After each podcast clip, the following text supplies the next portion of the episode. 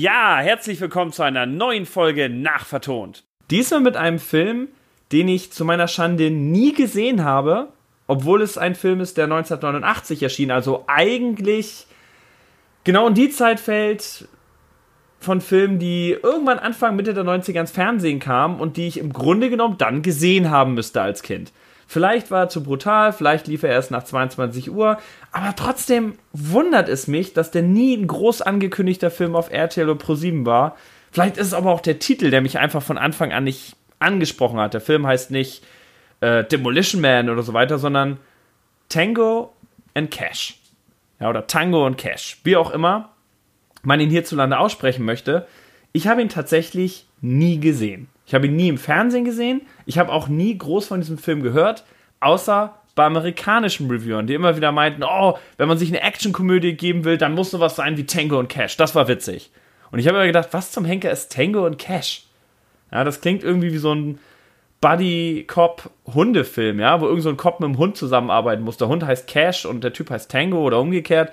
Also irgendwie sowas habe ich mir darunter vorgestellt hab äh, ihn mir auf Amazon rausgesucht, hab das Cover gesehen, dachte, hm, ja, Sylvester Stallone cool, Kurt Russell mega, aber das Cover sieht ja nach nix aus. Weißer Hintergrund und die beiden Gesichter. Lame. Wow, habe ich mich in dem Film getäuscht. Das ist einer der coolsten, geilsten Actionfilme, die ich je gesehen habe und es ist mir regelrecht unerschütterlich peinlich, dass ich ihn nicht gekannt habe. Wenn man das so sagen kann, unerschütterlich peinlich. Wahrscheinlich nicht. Wenn ja, habe ich es neu geschaffen. Unglaublich. Der Film ist ähm, vielleicht nicht jedem von euch bekannt, vielleicht ist er aber auch ein alter Klassiker für euch und ihr denkt, mein Gott, endlich hat Konsolenchrist den mal geguckt, überfällig. Trotzdem will ich ein bisschen was zu der Handlung sagen, denn die ist, die sagt eigentlich schon, wie genial dieser Film ist.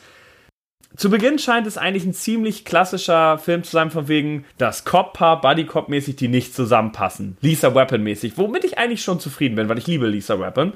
Und ich dachte, in die Richtung geht der Film, weil wir haben Sylvester Stallone, schicke Anzüge, immer mit seiner Brille unterwegs, die er nebenbei bemerkt, den echt auch braucht, auch damals schon.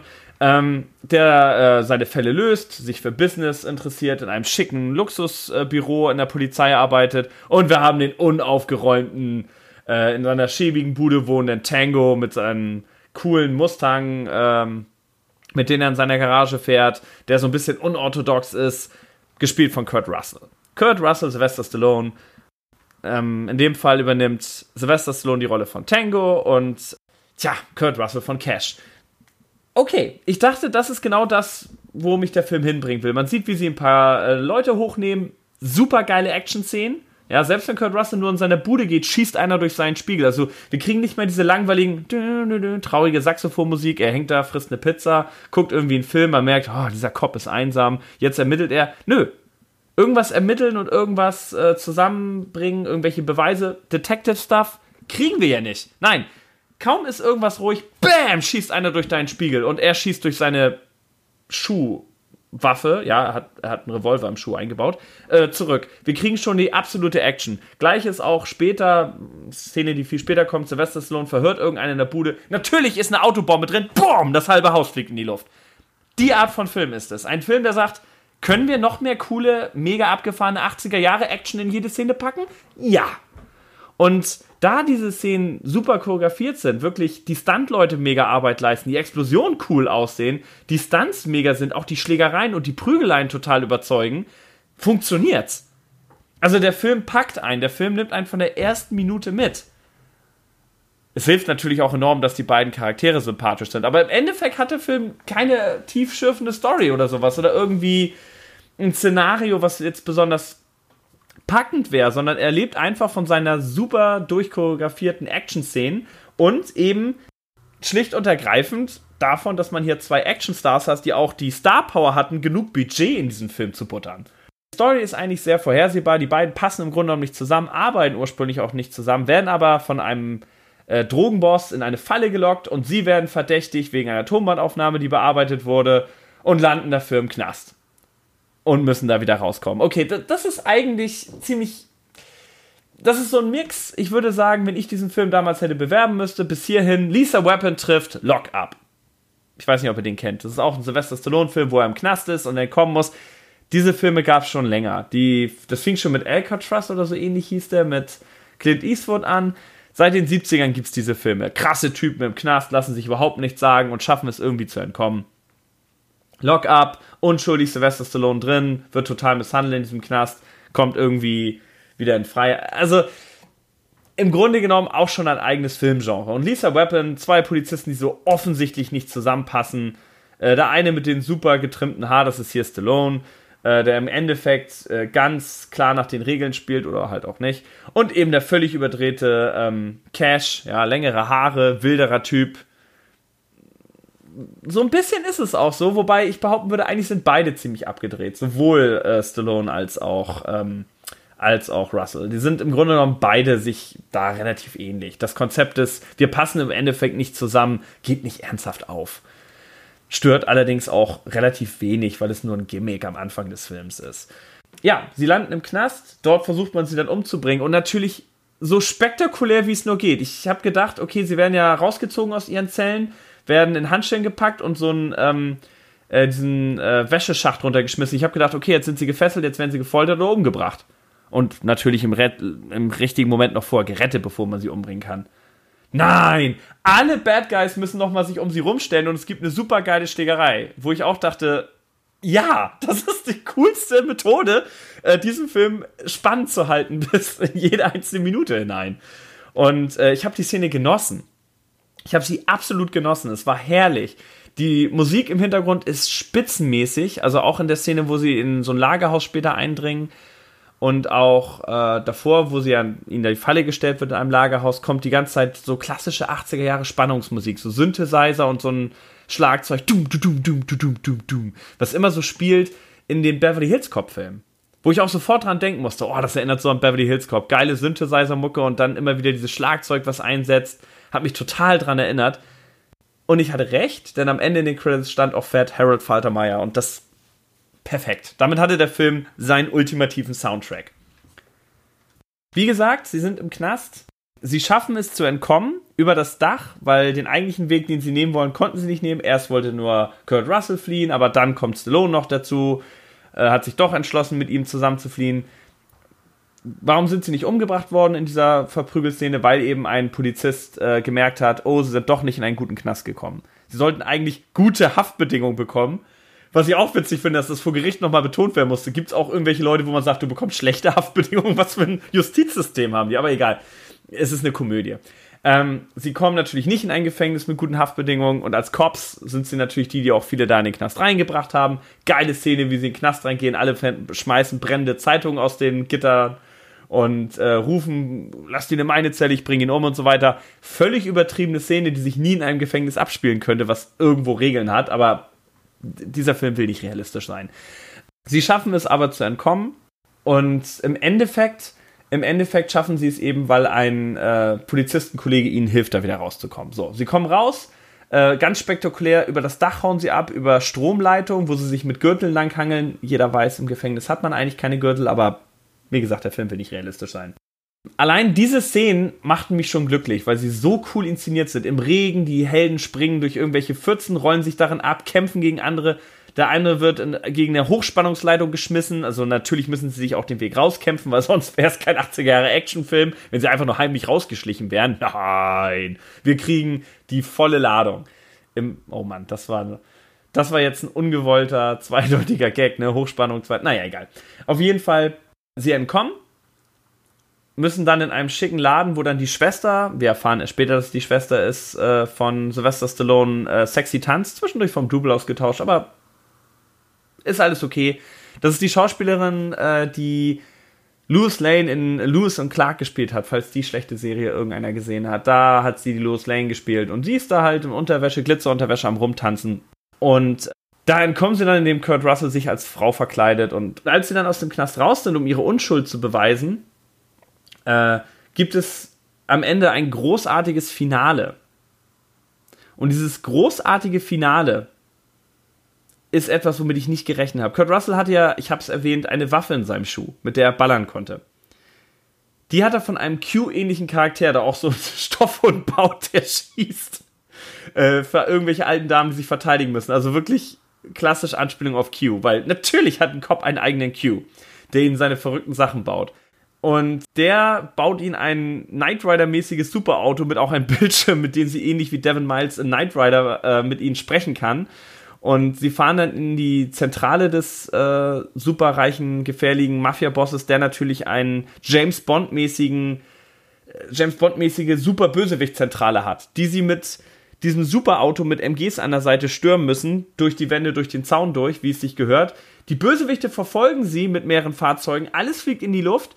Und ob ihr es glaubt oder nicht, die Bösen haben für den Fall, dass irgendwann mal welche eindringen, einen super mega Monster Truck, mit dem sie sie verfolgen, ebenfalls auf sie ballern. Wow. wow.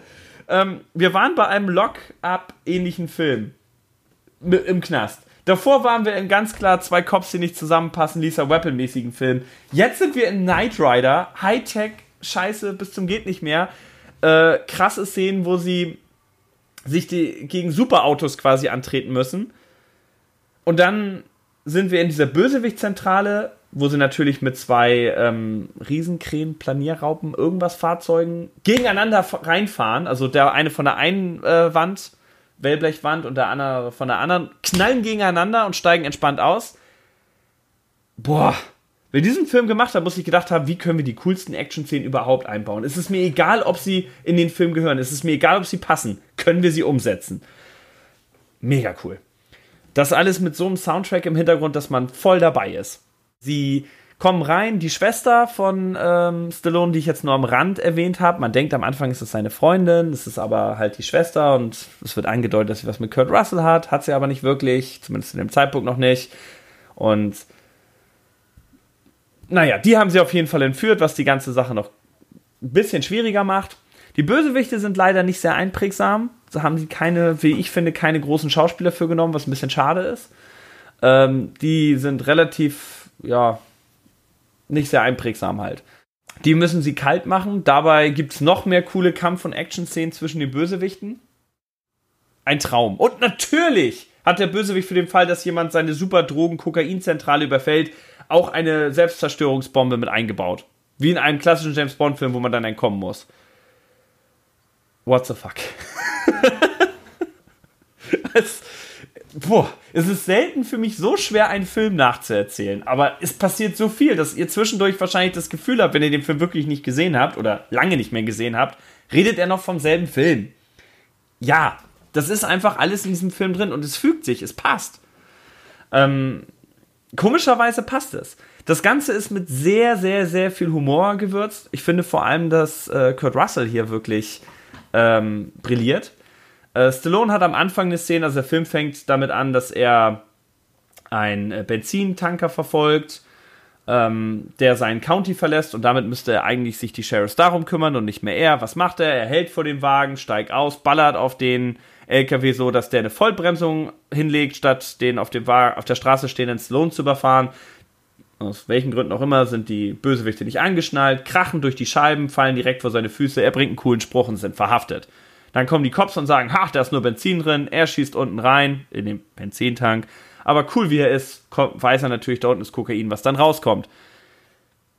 Die Szene allein, so übertrieben wie sie ist, dann noch mit dem Spruch von dem einen äh, Polizisten, der auf dem Wagen ist, der auf Stallone zeigt und sagt, für wen hält er sich? Rambo? der Keck war mies. Aber wir wissen in dem Moment, was für einen Film wir vor uns haben. Auch Kurt Russell hat irgendwo eine Szene, die ist leider im Deutschen, glaube ich, nicht so übersetzt, äh, wo sie sich prügeln und äh, er dann irgendwie meint, ich hasse diese kämpfenden China-Männer. Big Trouble in Little China, würde ich sagen.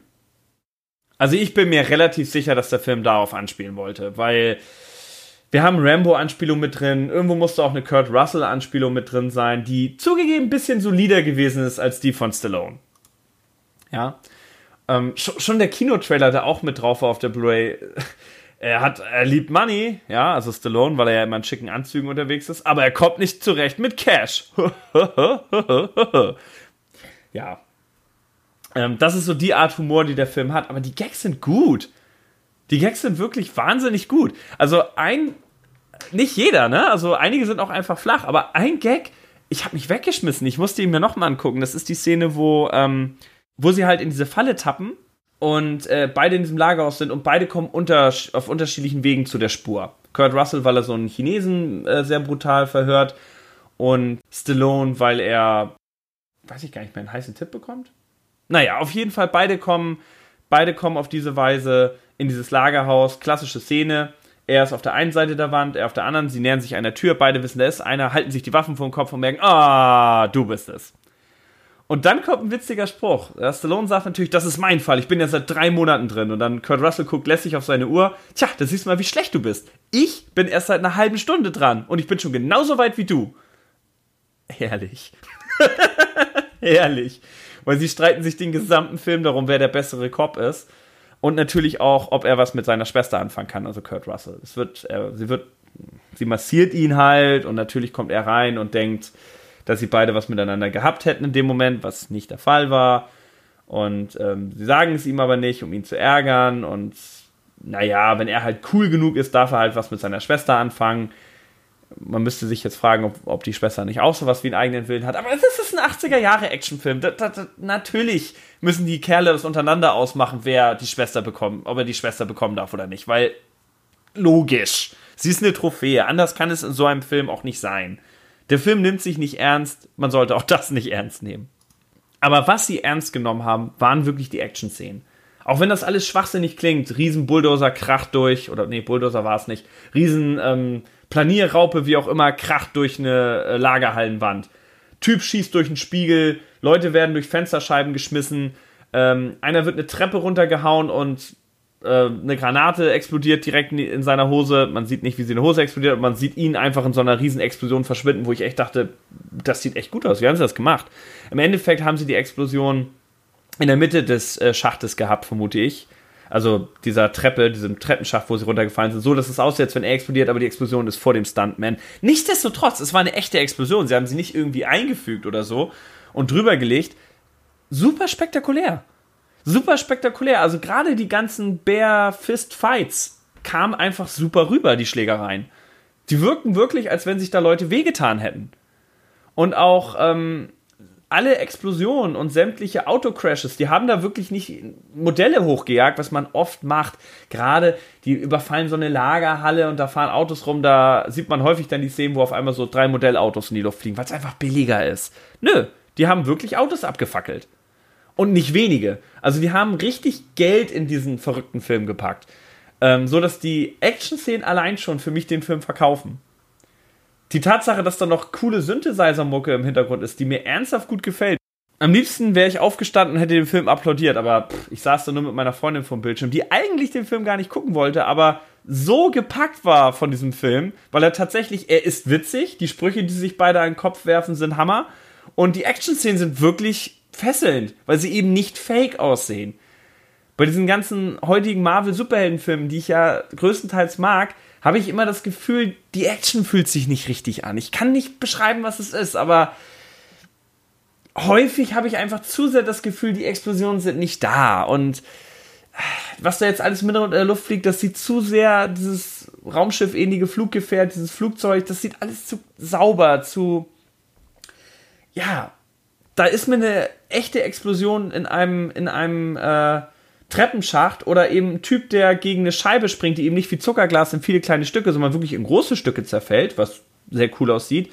Ein bisschen Blut an den Armen und dann irgendeiner, der durch einen Spiegel schießt, der äh, zerspringt und dabei wird einer gegen eine Wand gehauen oder eine Vitrine. Das ist mir lieber. Das fühlt sich echter an. Das nimmt mich mehr mit.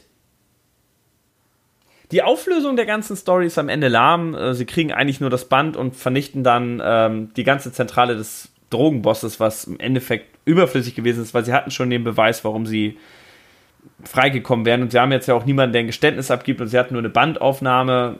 Eigentlich gelten die ja nicht vor Gericht, aber naja, der, der die Echtheit bestätigen musste, war auch der, der es gefälscht hat, wurde erpresst, blub, blub, blub, blub, blub. Ähm, naja, also die eigentliche Handlung und auch die Tatsache, wie sie verhaftet wurden, wiederum aber auch die Tatsache, wie sie dann freigesprochen wurden, war beides Schwachsinn. Muss ich jetzt mal ganz ehrlich sagen. Aber das ist einfach nicht das, worum es in diesem Film geht. Dieser Film ist Lisa Webben, Lockup trifft Knight Rider und James Bond. so ein bisschen das.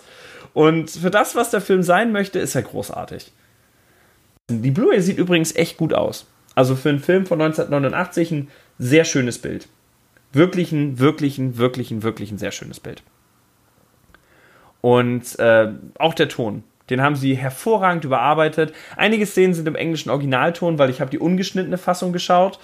Insofern waren immer so ein paar Szenen, so ein paar Szenen waren dann immer auf Englisch, aber das war für mich persönlich jetzt nicht kritisch und da sollte eigentlich dann deutscher Untertitel erscheinen. Irgendwie hat meine PS4 das nicht gemacht, aber es war jetzt auch nicht so ein dialoglastiger Film, dass das jetzt in den Szenen, es waren meistens Action-Szenen, die rausgeschnitten waren, irgendwo kritisch gewesen wäre.